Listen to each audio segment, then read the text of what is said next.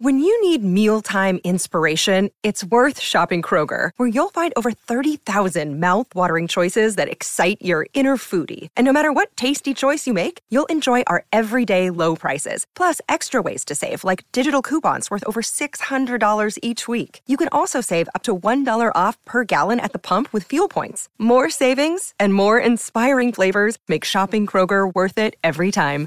Kroger, fresh for everyone. Fuel restrictions apply. Welcome to More Than a Muse podcast, a podcast all about women and the arts, hosted by Stani and Sadie. Join us as we explore what it's like being a female artist, examine modern day problems, and educate ourselves and you on important and forgotten female artists of the past. Well, hello, everybody. Welcome to another week with More Than a Muse. My name is Sadie. And I'm Stani, and we're so happy to have you here, especially during this wonderful month um, where you have even more chances to learn about women mm-hmm. and hopefully more motivation. And we will be here every single week to provide you with some more information on amazing and forgotten women artists. Yep, especially since I think at this point we pretty much have an episode for every single day of the month if you wanted to really, you know, binge it oh, all yeah. educate yourself. That's true. Is this what episode 24 or 25? Yeah with a couple bonus episodes. Listen to an um, episode every day if you're new here. You learn so many amazing things about so many amazing women. Yeah. And then by the end of the month, you'd be like, wow, I learned so much about women in the arts. Yeah. But we're happy to have you here. Um, happy to have you join us. And of course, uh, you can follow us on Instagram, join our Patreon, and follow us on TikTok as well. I was trying to think of a fun question for this one, but I don't know if I really have one so, this week, uh, kind of talking about a group instead of a person. Um, but I thought it was very fitting for Women's History Month. I guess, like, I could ask you what your favorite animal is, and then you'll see how it ties in. All right, I'm excited to figure out how it ties in. Do I have a favorite animal? Um, growing up, the answer was pigs. Okay. Because I think they're so cute. Yeah, they are cute. Have you seen the little teacup pigs that are my dream is to have a teacup pig I as a pet one now. Day. You'll have like a teacup pig and like a rabbit. No, like mini farm animals are my favorite genre of animals. Like one day I want a bunny and a little teacup pig, and they'll be friends and they'll be my little pets. That's the goal. I will say I had goats and they are very, oh, very oh, yeah, fun. I forgot you had goats. Yeah. They're extremely smart, but and stubborn, very stubborn, but you can train them and they will like go on little walks with you almost like a dog. And wow. too. So goats are pretty cool too if you wanted a mm. tiny farm animal. The one farm animal that like does not do it for me are chickens. Chickens kind of freak me out, to be honest. I do not like chickens. They're a little crazy. We They're... had those too. oh, that just I like dated someone who had chickens and once like we went to his like house in his backyard, he's like, Come see the chickens and it was like frozen panic terror. And I was like, I'm good. I don't want to be around these chickens. like this is I do not like them chickens aren't necessarily something that I think you could call a pet, but yeah. the eggs are nice. Yeah. But other than that, we never really wanted anything to do with them either. They're yeah, they're very weird. Makes sense. That's why maybe I'll have my little teacup pig, a bunny, and a goat, and I'll just have my little mini petting zoo farm that will be very wholesome. I can see it now. My favorite animal for a long time, it was penguins. Oh, mm-hmm. yeah, huge fan of those still. I think they're very cute, but I also really love koala bears and manatees. Oh, those are cute. Yes, I have kind of an obsession, if you can't tell, with like little chubby animals. They're the best kind. They are. Um, I wasn't obsessed with manatees until on my mission in um, Ohio. The Columbus Zoo actually has an aquarium attached to it too. So it's a zoo and Cute. aquarium. And in the aquarium, they have a bunch of manatees. and they're so cool to watch and they have like lettuce always floating on the top and then they go up and with like their little fins they grab the lettuce and eat it like you would imagine like a little human grabbing and eating that's very nice lettuce it's pretty ah. adorable so yeah that's cute what about variation on this question but if you were to be come if you were to die and reincarnate and come back as an animal what animal do you think like, what's your spirit animal? What would you come back as? I feel like I'm trying to think too strategically about it, where it'd be like, well, I want to choose something that wouldn't die as soon. Fair. But I guess, like, what do you feel like your soul emulates in animal form? I think I would probably be like a koala bear. I think that one's m- the most. I could see that. Yeah. They just like sleep and eat their eucalyptus. I mean, that's not what I was thinking. but they're like cute and cuddly and also kind of rare. Yeah. I think of myself. I feel like koala bears have like calming, like they slow calming energy. I feel like you have a very calming energy. Thank you. Yeah, yeah. you have that about you. You radiate calmness. Or I could come back as Winnie. I'm kidding. yeah, come back as your little dog. I would not mind being a little toy cockapoo. He has a pretty great life. Honestly, I feel like my spirit animal is a golden retriever. So I feel like I would come back as a dog. Very fitting, especially because you always used to joke that your name was the name for a dog. I've I've heard of more dogs named Sadie than I have humans, and I feel like Sadie is a great name for golden retrievers. So I feel like I would just come back as a golden retriever. I think that's very fitting. Yeah, like a very friendly and nice and pretty, just, and just wants to go on walks and hang out with everybody. like that would be me as an animal. No, golden retrievers are nice. Um, going to a lot of dog parks, a lot of the times, mm. like those are the nicest big dogs and yeah. Winnie's like never scared of them because they're just like really chill and like they just come up and they just want to be petted and they always look like they're smiling. Oh, they they're do. really cute. Yeah. Mm-hmm. So I agree with that. I like that. Cool. We have it. If we yeah. die, we'll be back as a golden retriever and a koala bear. living very different lives. We're living very different lives, but um okay, so how this ties in. I know, I'm excited to see how this ties in. So the group I wanted to talk about is actually the Guerrilla Girls. Um oh. I don't know oh. if you've heard of them. I don't think I have. It's a pretty big feminist art movement. And I would say it probably falls into the sphere of graphic design mostly even though they oh, don't really yeah. talk about graphic design they talk about just the art world and then even lately they've moved into like pop culture um, film award shows and it's just like heavy criticism on the sexism and racism that exists um, mm. um, but they do a lot of like posters and infographics and stickers and exhibitions so it does kind of fall into the graphic design category but mm. i thought it would be fitting um, because they actually dress up as gorillas, even though the title is not spelled like gorilla. It's spelled G U E R I L L A, gorilla. Okay, yeah. Like guerrilla warfare. So, yeah, that's kind of what we're talking about today. It's not an individual, it's a bunch of individuals. No, but this is cool. I've I've heard of them and I just did a quick Google search and I was like, "Oh yeah, I know what this is." So, but I don't know a ton, so I'm I'm excited. Yeah, it was really exciting. I've definitely seen the art pieces, but it was cool to kind of dive back into like what started them and what the whole movement and everything surrounds. Um, mm-hmm. Um, and even some of the criticism. They're definitely not without some criticism. So we'll get into that as well. But yeah. Cool. So the Guerrilla Girls are an anonymous group of feminist female artists devoted to fighting sexism and racism within the art world. Um, the group originally formed in New York City in 1985, and it was just to help bring more focus to racial and gender inequality within the greater arts community.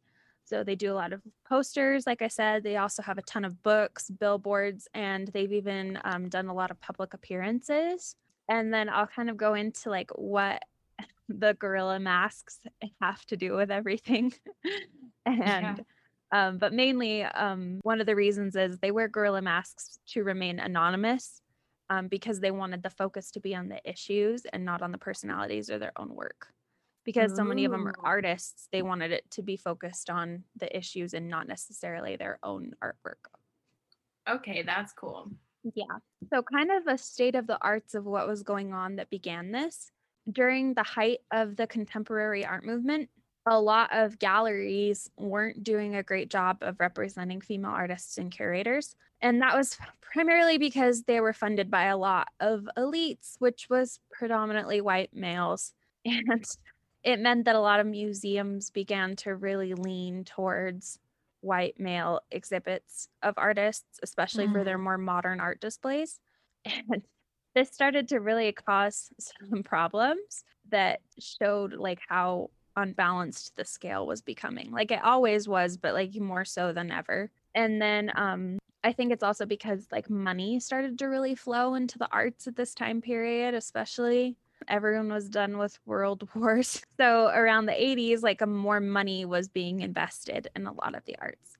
Also, um, kind of what they structure their movement around is a lot of feminist artists in the 1970s started trying to do stuff like this and like make really radically different art and kind of call things out and like be really ultra feminist. But Mm. what happened is that it kind of created like the feminist hatred sort of thing that like still exists primarily today. Like I think a lot of people still have that concept of feminism where it's like man hating, no bra, like Yeah. screw you kind of attitude. And the Guerrilla Girls didn't really want to do that. They didn't want to have all women exhibits because we've talked about that before in the podcast, how it's not effective. And they didn't want to um, like hate men necessarily. They just wanted to shed light on what was happening in the art world. Oh yeah, they also didn't like like pickets and marches because they realized that from the 1970s heavy museums could completely ignore protesters and have no problem with it at all. Like it's pretty easy to ignore hate coming at you because it's not very often viewed as like effective criticism.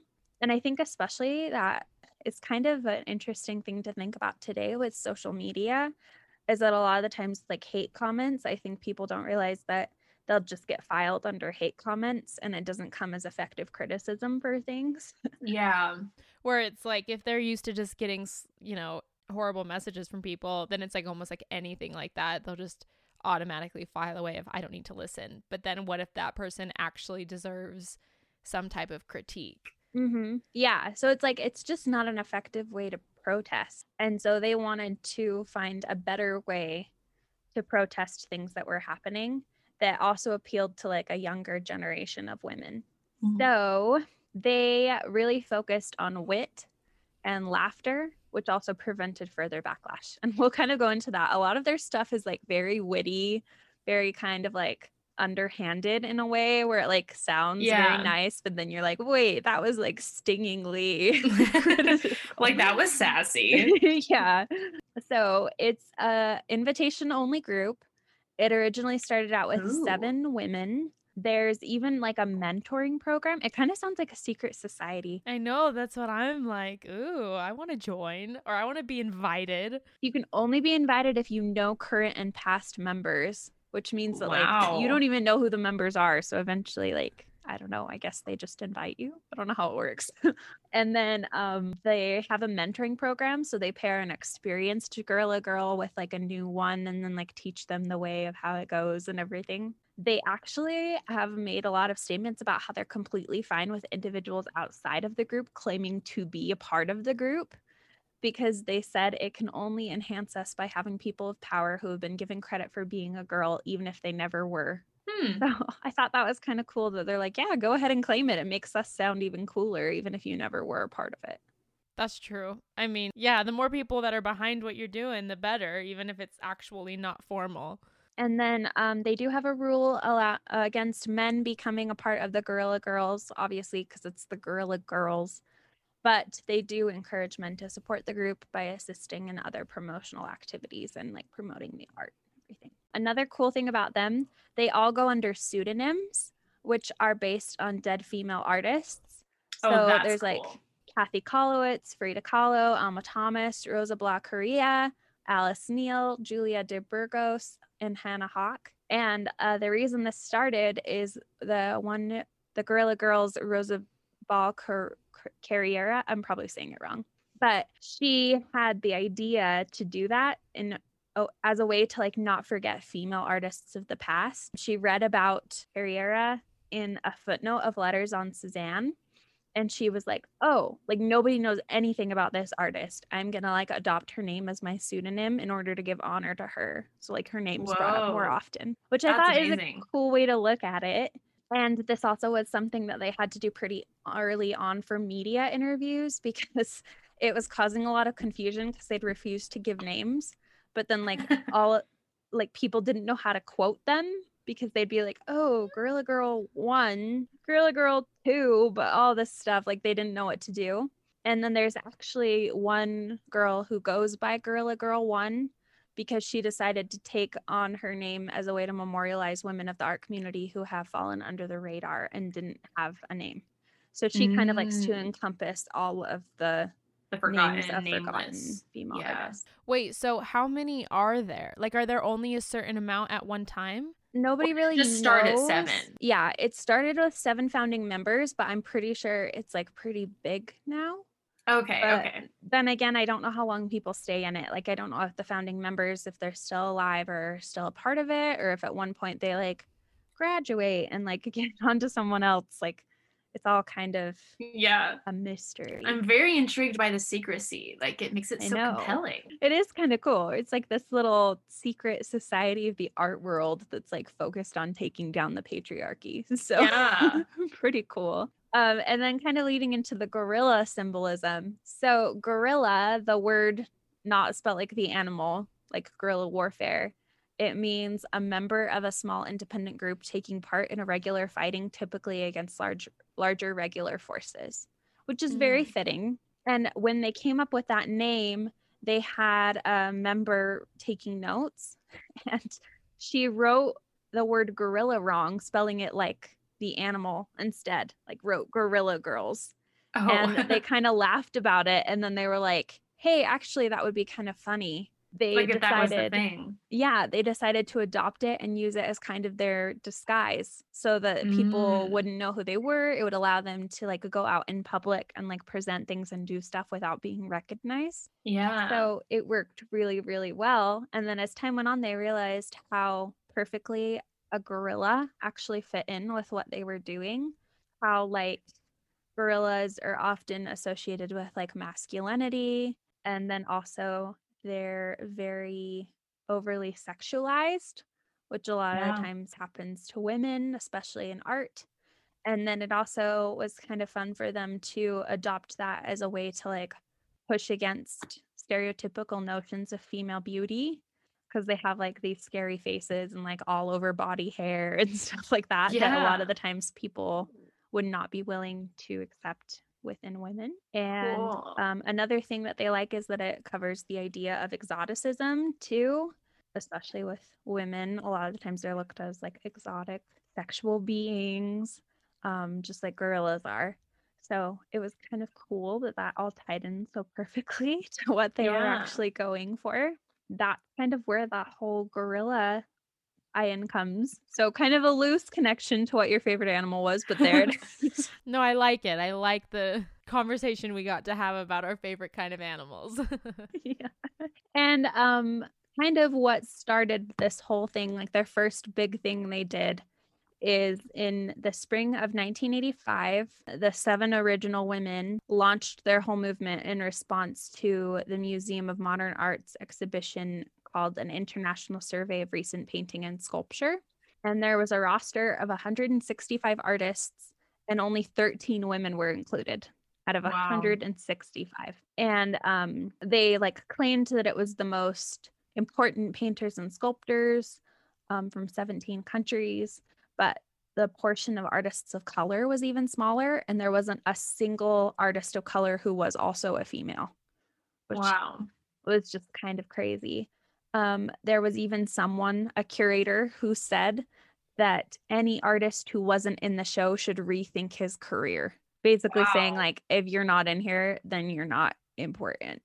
Oh Obviously, that didn't go over very well.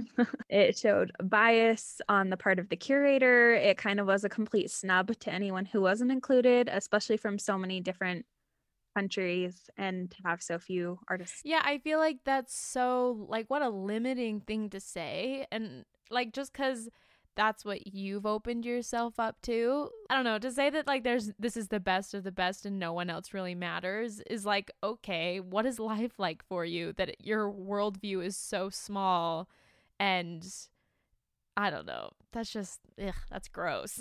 yeah, just like a horrible thing to say. So they actually started out with trying to protest in front of the MOBA, the MoMA, but obviously, like we said before, they realized protesting didn't really work very well.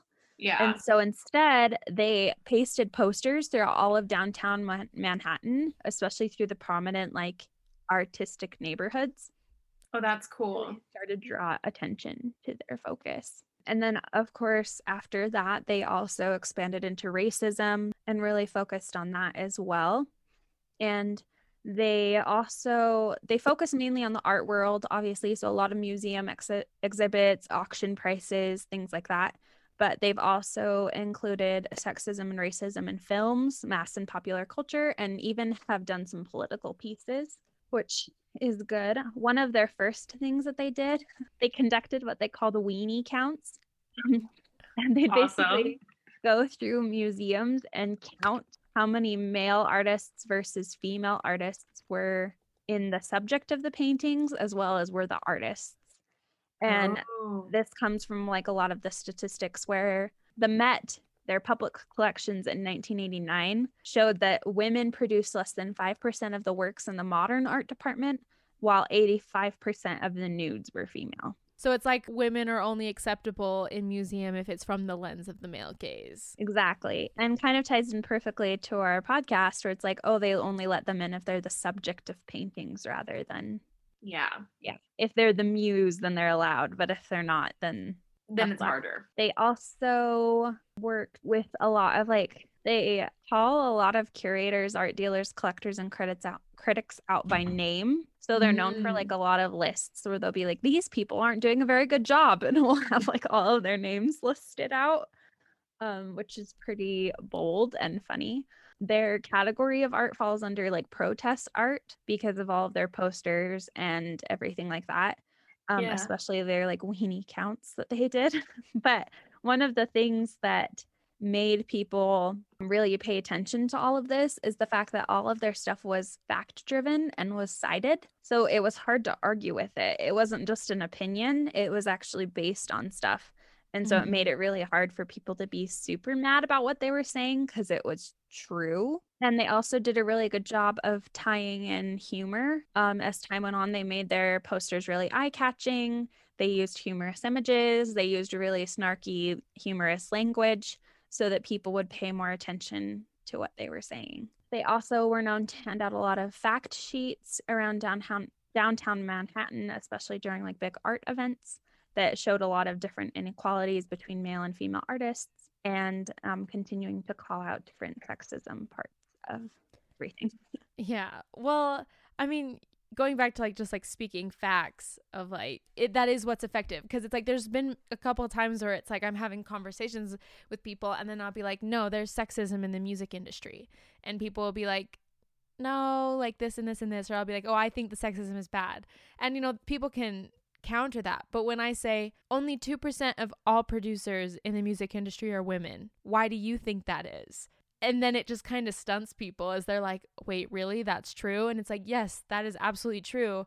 Why? Do you think maybe it could have something to do with sexism? You know what I mean? So I feel like that's like, that's the way that you kind of have to have these conversations, especially with people who are wanting to push against that that could be true, you know? No, exactly. I think like nothing will work better, especially in protest, than like actual because you can say as much as you want that things are unfair, but it just sounds like a whiny kid until you go, well, actually, like this percent of this is this. And then people yeah. are like, oh. It's almost like just like presenting the facts and just being like, so what do we think? What what are our conclusions? Like, don't you think this is a little interesting. Exactly. Because facts can't lie. Like opinions can be very biased, but when it comes to a fact, like it's the truth. That's it. That's what it is. Yeah. Like th- those are the numbers. yeah. So some of their most famous artworks, we're going to go over a few of them. In 1985, they pro- printed a poster showing the salary gap in the art world between men and women. And it's a mm. dollar. It's like chopped at a certain point. And it says women in America earn only two thirds of what men do women artists earn only one third of what male artists do. And so it was showing that like the pay gap was actually worse for artists than regular women in the United States. Which I know with a lot of things we've talked about with auction prices, that's still very prevalent today. That the pay gap between male and female artists is way higher than any other industry.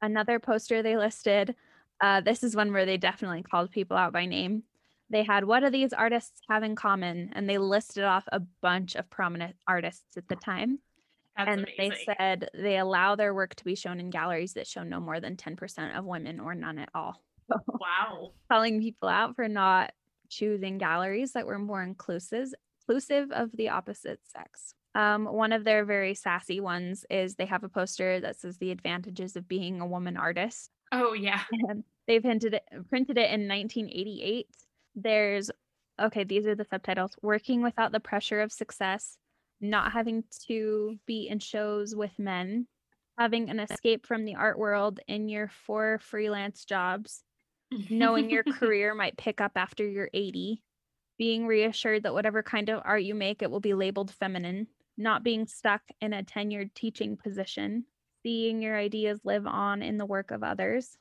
having the opportunity to choose between career and motherhood not having to choke on those big cigars or paint in Italian suits, having more time to work after your mate dumps you for someone younger, being included in revised versions of art history, not having to undergo the embarrassment of being called a genius, and getting your picture in the art magazines wearing a gorilla suit.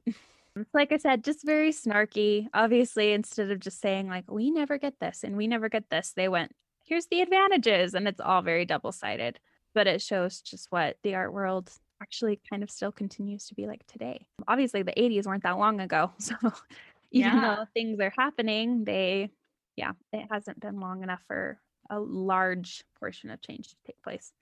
Um, another one they have is when racism and sexism are no longer fashionable, what will your art collection be worth? Ooh. And it says the art market won't bestow mega buck prices on the work of just a few white males forever for the 17.7 million you just spent on a single Jasper Johns painting, you could have bought at least one work by all of these women and artists of color. And they included a long list of a bunch of female and artists of color that could have been purchased from.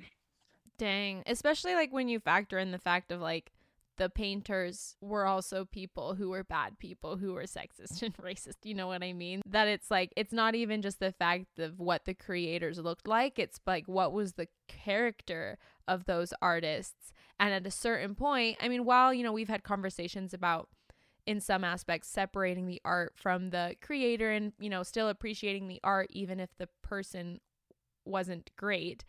But at the same time, you know, like how will that possibly diminish the work and how comfortable are you you know owning and paying millions of dollars for work to someone who isn't great you know they actually have a poster on that exact thing. I'm going to see if I can find it really quick. I also saw one that I was just I'm looking them up too because they're awesome. That this is a sidetrack, but it says even the US Senate is more progressive than Hollywood. Female senators 14%, female film directors 4%, which is like, that's actually crazy. Yep.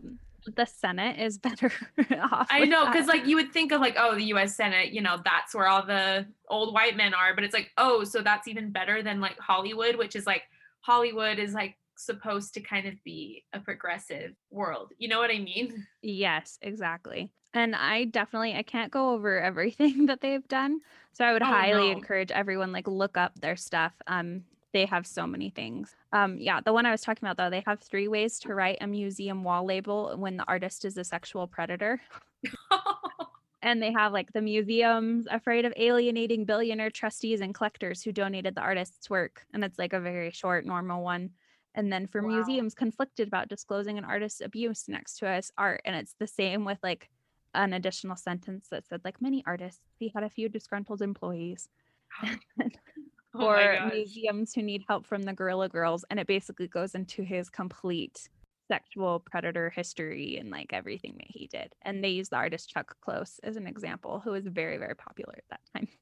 So Wow. yeah, but I always thought that was kind of a good approach that it doesn't necessarily have to be as snarky as this one was, but at least they could put a disclosure saying, like, oh, like it's come to light that this person wasn't that great, but we can still admire the artwork, even though the artist wasn't necessarily that wonderful of a person. Like, Mhm. there's got to be some way to say things so that it's not praising people who weren't very good people. and like giving them fortune and I don't know, millions of millions of dollars. I don't know. And notoriety without ever Yeah. saying anything. I think that's the thing. It's like putting them on fame or some type of pedestal when I mean their art might be good, but it's like if someone is abusing people, it doesn't at a certain point it can't really matter how good their art is. Like we shouldn't be giving them that kind of notoriety. especially without any disclosure statements. Like, yeah, If you're going to talk about them, then at least like talk about all of the aspects of who they were as a person, not just the parts that make you comfortable. Yeah, kind of like we talked about with like the bad art couples in Picasso of like we've all heard of Picasso, but how many of us who aren't artists who like, you know, know art history, but like in the common population just like also know that Picasso wasn't really that good of a person, you know? Like very few, because that's not what people talk about. Yeah, definitely something that needs to be done. Um, one of their other famous works is they have a 1986 poster um, that says in like really feminine, girly script, pretty much, and it has a little flower on it too. So they really played it up. It's also printed on pink paper. I love that. But it says, Dearest art collector, it has come to our attention that your collection, like most, does not contain enough art by women. We know that you feel terrible about this and will rectify the situation immediately. All of our love, Guerrilla Girls. I adore that. Mhm. And they also, the reason why they did it this way is they were also um, kind of being very sarcastic about the way that women are supposed to have like so- socially acceptable, nice complaints. yeah. supposed to be like very polite and like very um I don't know, just like more soft, I guess you could say. Yeah. And it was kind of a commentary as well on how hard it is for female artists and what lengths they have to go through to like be taken seriously. Yeah.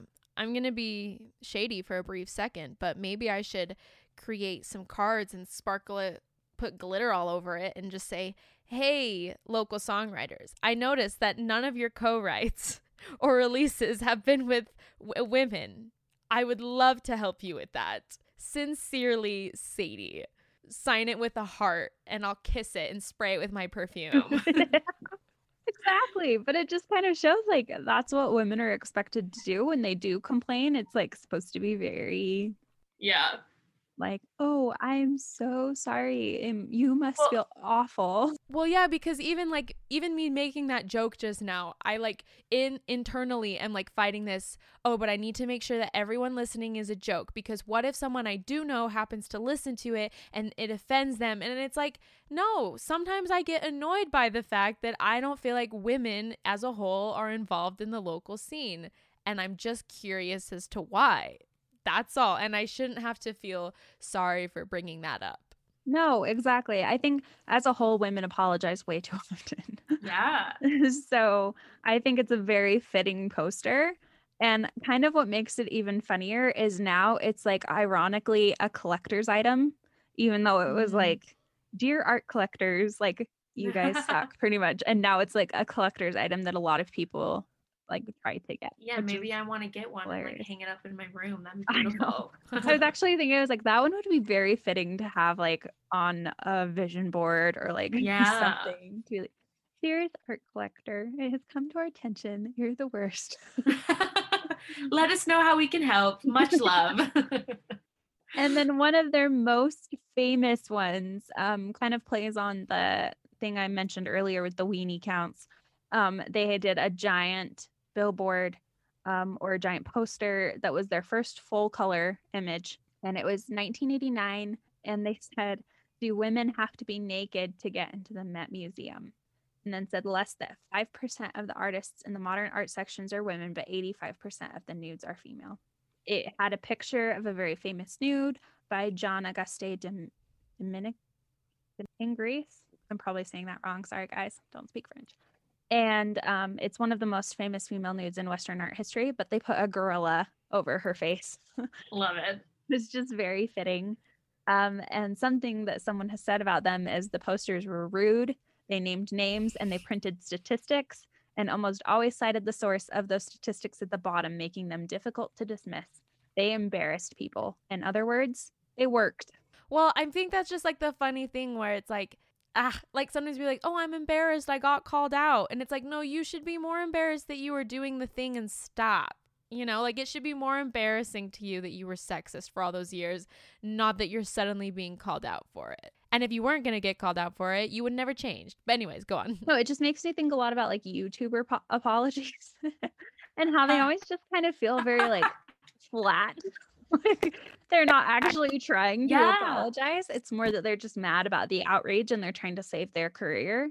Well, and I was just saying, like, it would be so much nicer if people actually felt bad for the stuff that they said and did and were Mhm. able to like actually have true remorse and instead of just putting up like a weird apology video and then moving on as if nothing happened to like Yeah. actually make legitimate changes in their lives in order to like progressively move forward and become a better person Totally. Or more recently, um, like with Justin Timberlake. Did you see that he like apologized for how he treated Britney during the scandal and was like very like just anti-woman in that sense of just like smearing he- her for her name and just like being very sexist and horrible to her. But it's like so now after that documentary came out, he's like I'm so sorry for my actions. And it's like no no no, like you're now sorry because the whole world is seeing this.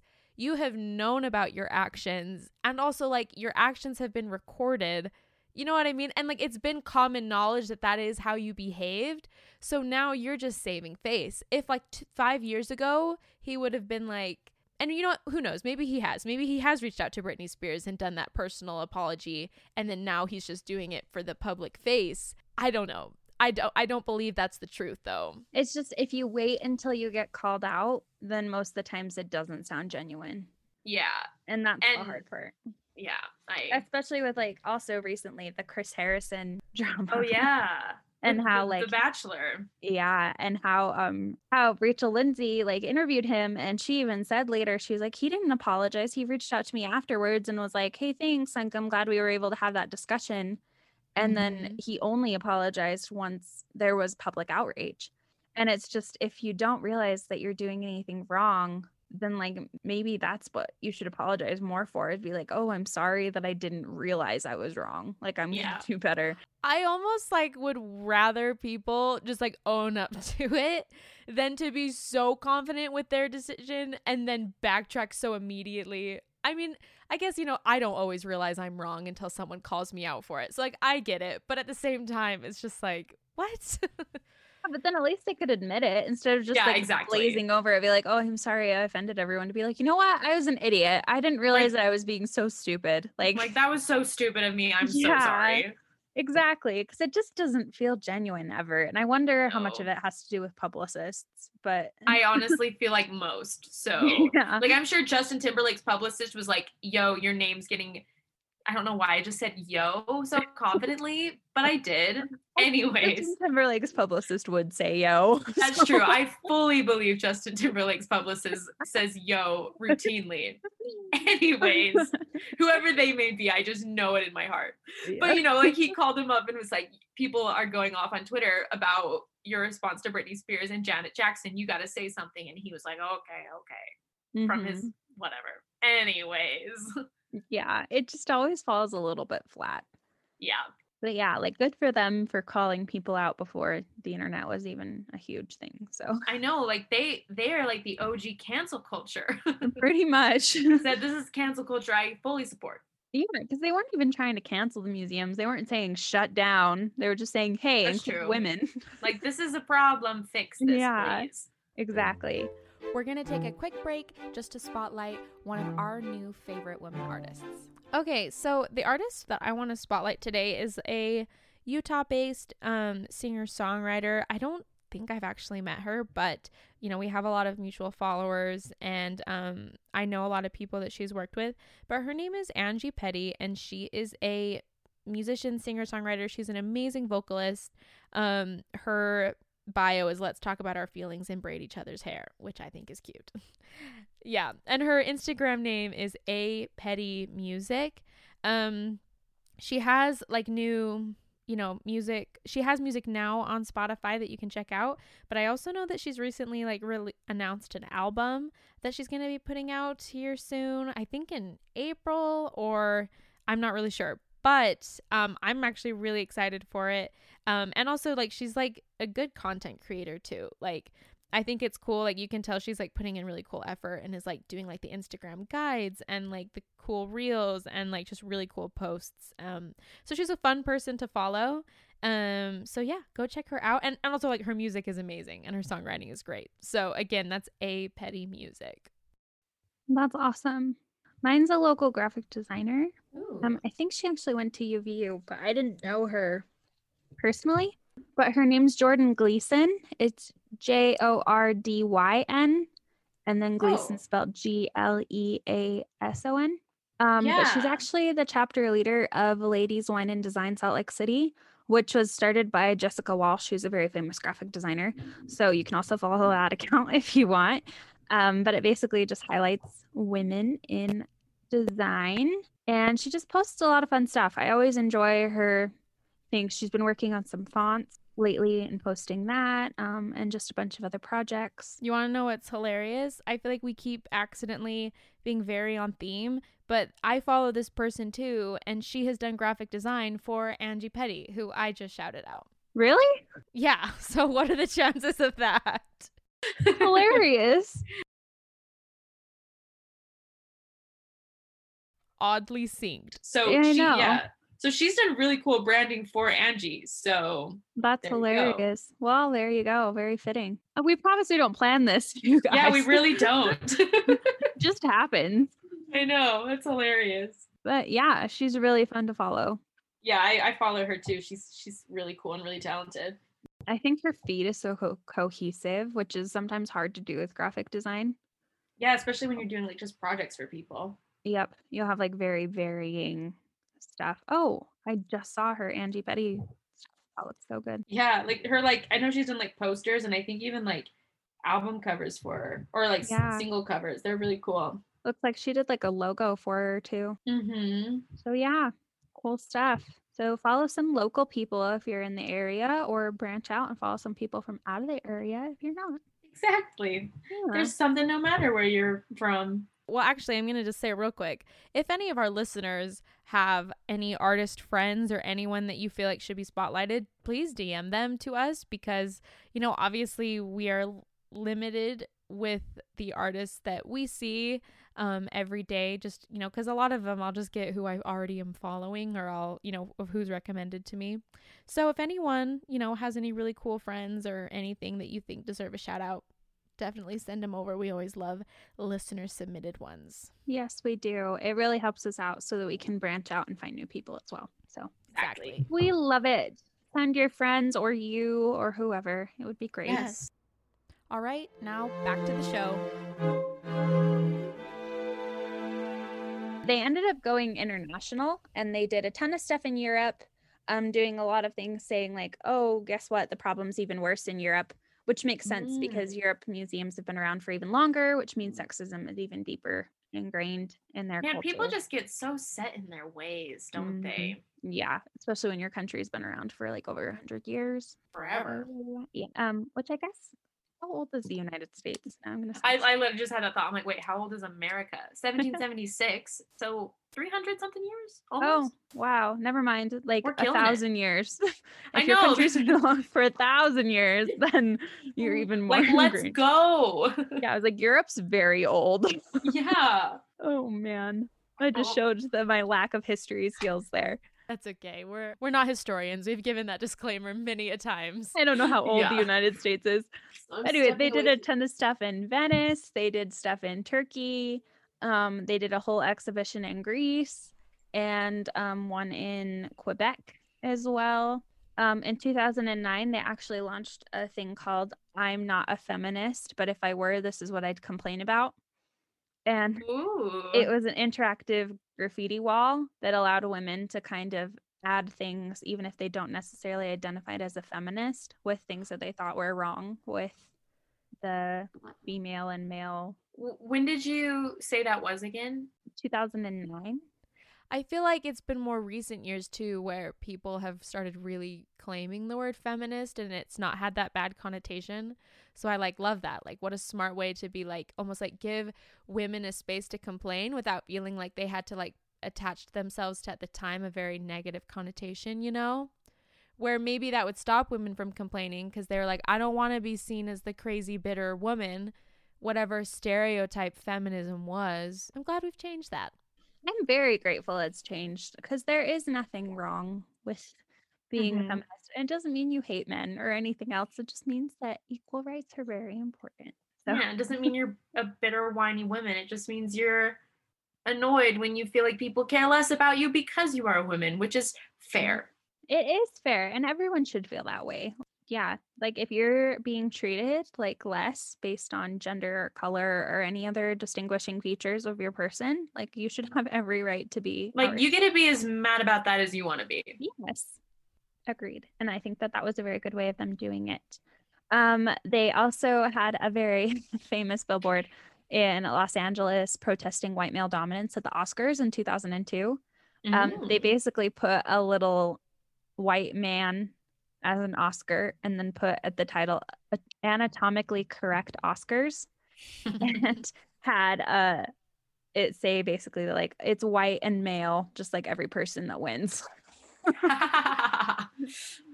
so that one was funny. They did a bunch of other exhibits during that time. Um, they moved a lot into the film world and protest a lot of those things. And they also are very well known for protesting politics. I'm not going to get a whole lot into that because obviously we focus more on the art world and film and everything than politics. We're not a political podcast yeah. but they protest a lot at a lot of presidents and their stances on things and um, other bills and laws and stuff that have been passed that they don't agree with.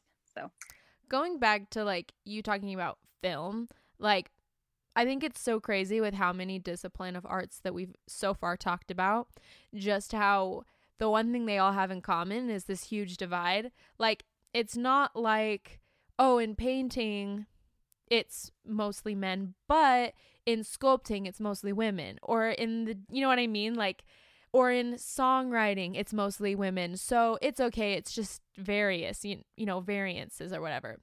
But in like so every single medium of art there is very astronomical proportions, you know? So, I don't know, it's just crazy. no, I love that because yeah, it's not like there's an industry of art that it's predominantly women, except maybe weaving Yeah. and like fiber art.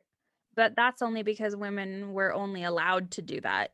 Yeah, it's like almost like the art mediums though where it's like associated with homemaking, then women are allowed to be there. Except for professional chefs, which Which is interesting. not. Well, and that's what even like with embroidery. So, you know, I've recently tried started to get into embroidery, which means I'm watching a ton of YouTube videos. And I was like having that. I was thinking about that the other day of like most of the time it's like like it's not a hobby that people would take seriously. And granted, I'm not advocating for people to take my hobby of embroidery seriously. This is strictly something I'm doing to you know, for, as a pastime thing. But I know there's other people like you know who we featured last week uh, for the artist spotlight who do use this as an art medium and it's just interesting that you know maybe because it's more associated with homemaking and like something that grandmas like doing it's maybe viewed as a lesser art form when it's like no it's this is a whole separate tangent but it's just something i was thinking about this week Yeah, no, I think it's a very important thing. Um, because yeah, it is weird how with how many art industries and breakoffs there are that there doesn't seem to be one that is Mhm. considered as prestigious as the rest that have predominantly women in it. yeah and it's like and women are allowed to be in the ones that are homemaking driven yet those are the art fields that also aren't probably taken as seriously or aren't as pretentious which is interesting It is interesting. Um, they also started publishing a lot of books Um, they have like Confessions of the Guerrilla Girls with like 50 works plus an interview. Um, they have a Guerrilla Girls Bedside Companion to the History of Western Art, which sold over eight, 82,000 copies and talks about how art history's male domination constrained several female artists' careers, which sounds really cool. Um, and then a bunch of other ones. Like they've just been putting out books. Um, that's very cool. They also actually ended up with a children's book. In 2004, they did a Guerrilla Girls Museum activity book, and it kind of Mm. parodied children museum activity books because um, they wanted to teach children how to both appreciate and critique museums, which I thought is kind of cool. And one of their other books that sounds really cool is they published a history of hysteria. Um, and they called it the hysterical her story of hysteria and how it was cured from ancient times until now, which I think is very fitting, especially going hand in hand with our fangirls episode. How we talked about hysteria was a predominantly female like ailment that they tried to yeah. cure by giving people um what are they called when they remove your uterus? Oh, a hysterectomy? Yeah, by giving people hysterectomies in order to try and cure their hysteria. So very fitting that they have a book about that as well. That's a good episode too. So go listen to our fangirls episode. I that one's fun. Definitely. Um, so yeah, they've done a lot of that. Um, kind of a funny thing is that a lot of the museums that they actually criticized in the early days, they've given presentations at most of them now, and they often have collections or exhibits in most of them now, which is kind of funny. And they have gotten some backlash for that um, because they're like, how can you criticize the museum and then be a part of it? But at the same time, like they have mentioned that there's no better way to criticize something than from inside it. So kind of funny that they're able to criticize the Met inside of the Met in an exhibit in the own museum that they have a poster about. Cool. yeah, because like obviously you're gonna reach the people that are going to that institution if you're inside it more than you would ever reach it outside. So kind of fitting. So some of their controversies. Uh, they have gotten a lot of criticism for their own members of not being diverse enough. Um, but obviously there's not a large way to like fact check that, especially because they're all anonymous.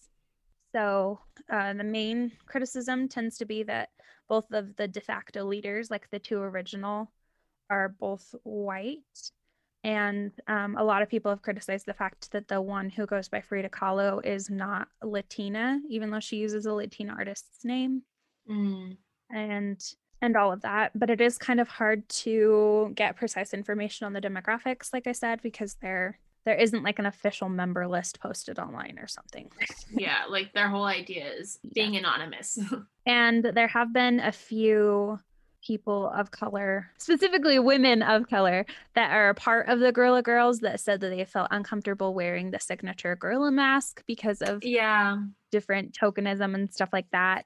I Which was wondering sense. about that kind of because that has been as a, like a caricature in the past, and I wondered if I don't know. I was considering that. Yep. So they have felt some have spoken out about being feel feeling a little bit like that, and then also not feeling like they're put in um, a complete the same category as a lot of the other members who are white, um, which is very valid and important for them to face that own criticism of themselves.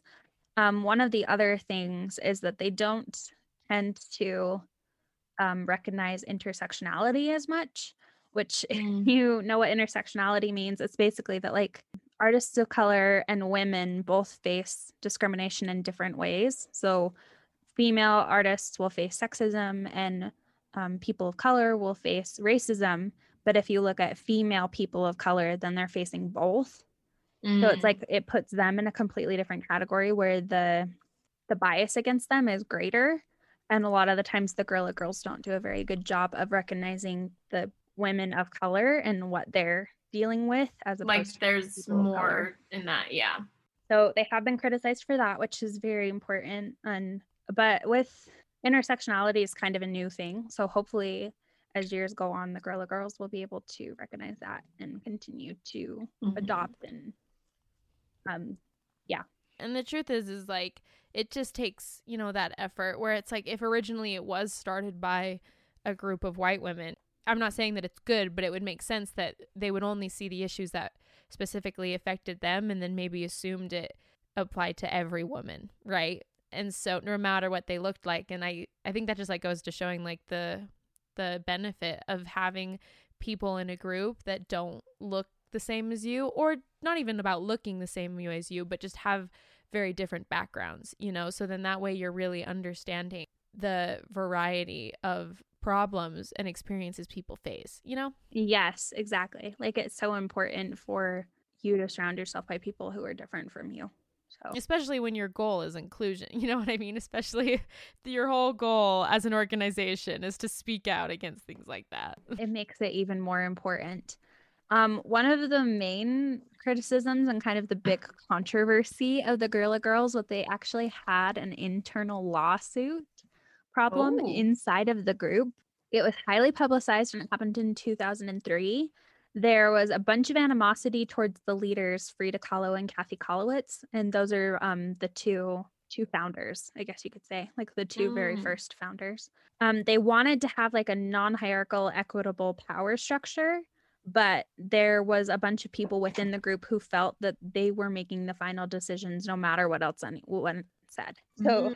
they really felt like it wasn't non-hierarchical or equitable in any way and that those two were in charge and that their voices weren't being heard um, they said especially during some of the writing of some of the books they felt that those two were completely controlling the book and were not allowing other people to have as much say and there was even suspicion that those two took more of the profits and Ooh. they were really against that.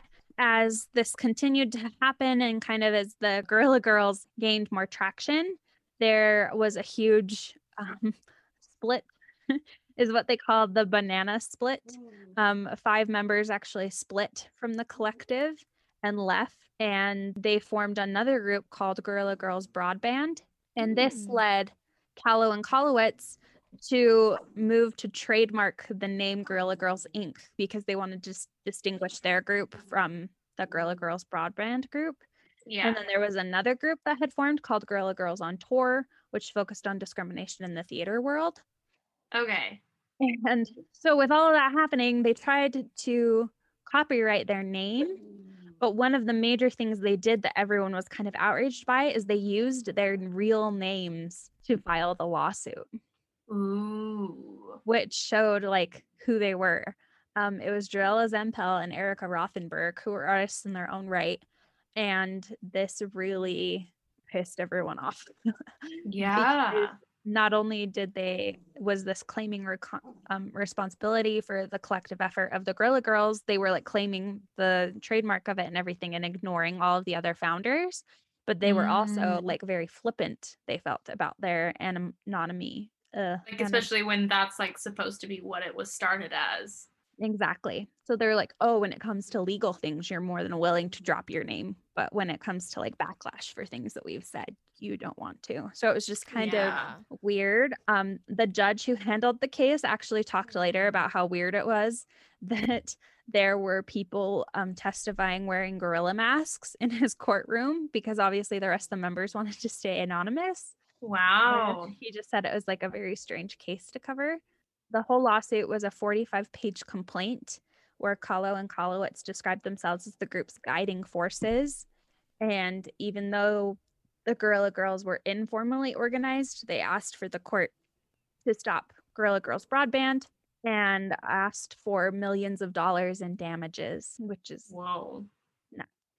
So I think they ended up losing because as of 2013, three separate groups remained active the Guerrilla Girls Broadband Inc., Guerrilla Girls on Tour Inc., and the Guerrilla Girls Inc.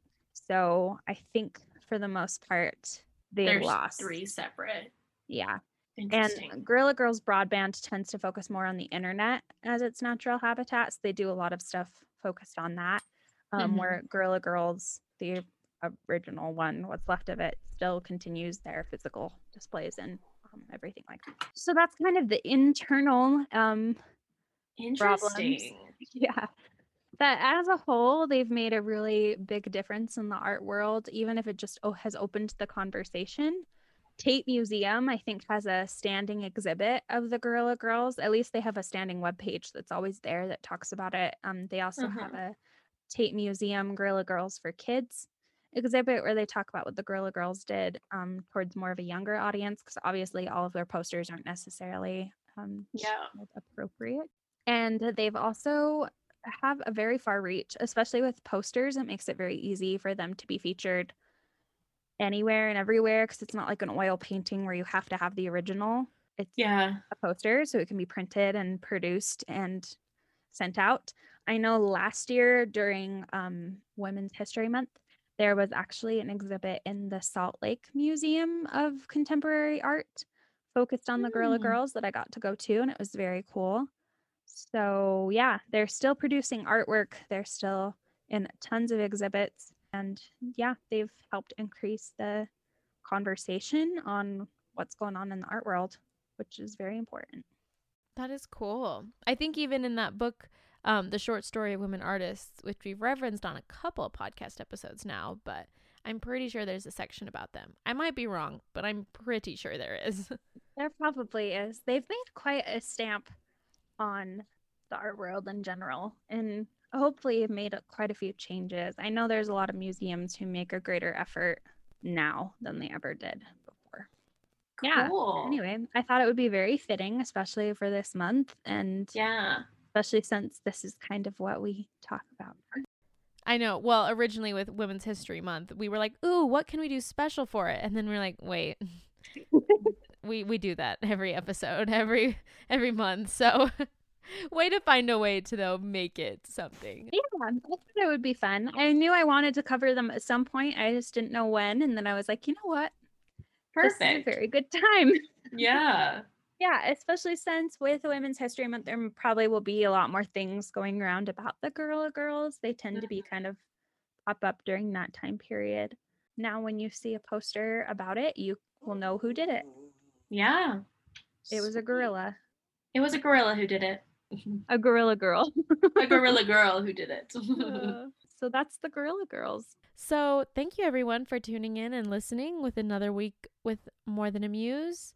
Um, be sure to follow us on our Instagram, which is just more than amuse.podcast, where we post about our episodes and yeah, just do fun things. You can really honestly just like even learn more. And it's nice. I, I mentioned it before, but like with an artist podcast, you know, talking about it is half of it, seeing it is the other half. So definitely go to the Instagram so you can actually get the visual for all the things we talk about. Yeah, we try to post a lot of the works of art we talk about, as well as maybe some we didn't mention, um, and Mhm. especially photos. For me, I know it makes a big difference to actually see people's faces that we're talking about and kind of get to feel more of a personal connection with them. And the Instagram really allows that. So we'd love it if you would follow. Yeah. And also, just a reminder, we have a Patreon account. Um, we have our episode up for January on there, and we have more fun stuff coming out. We're actually planning on like a mini series for the Patreon. Mhm. So it should be really fun and just allow you to have even more content. If once a week is just too little for you, then definitely uh, go join our Patreon. The link is always on our Instagram and in every episode description. Well. I guess that's it. We will talk to you all next week and happy what International Women's Month or yeah, I keep Month? Women's History Month, Women's International History Women's Month? Month. Uh, Maybe it's just International Women's Month. I don't know. Whatever it is, go women. Have a great month. Go women. Yes.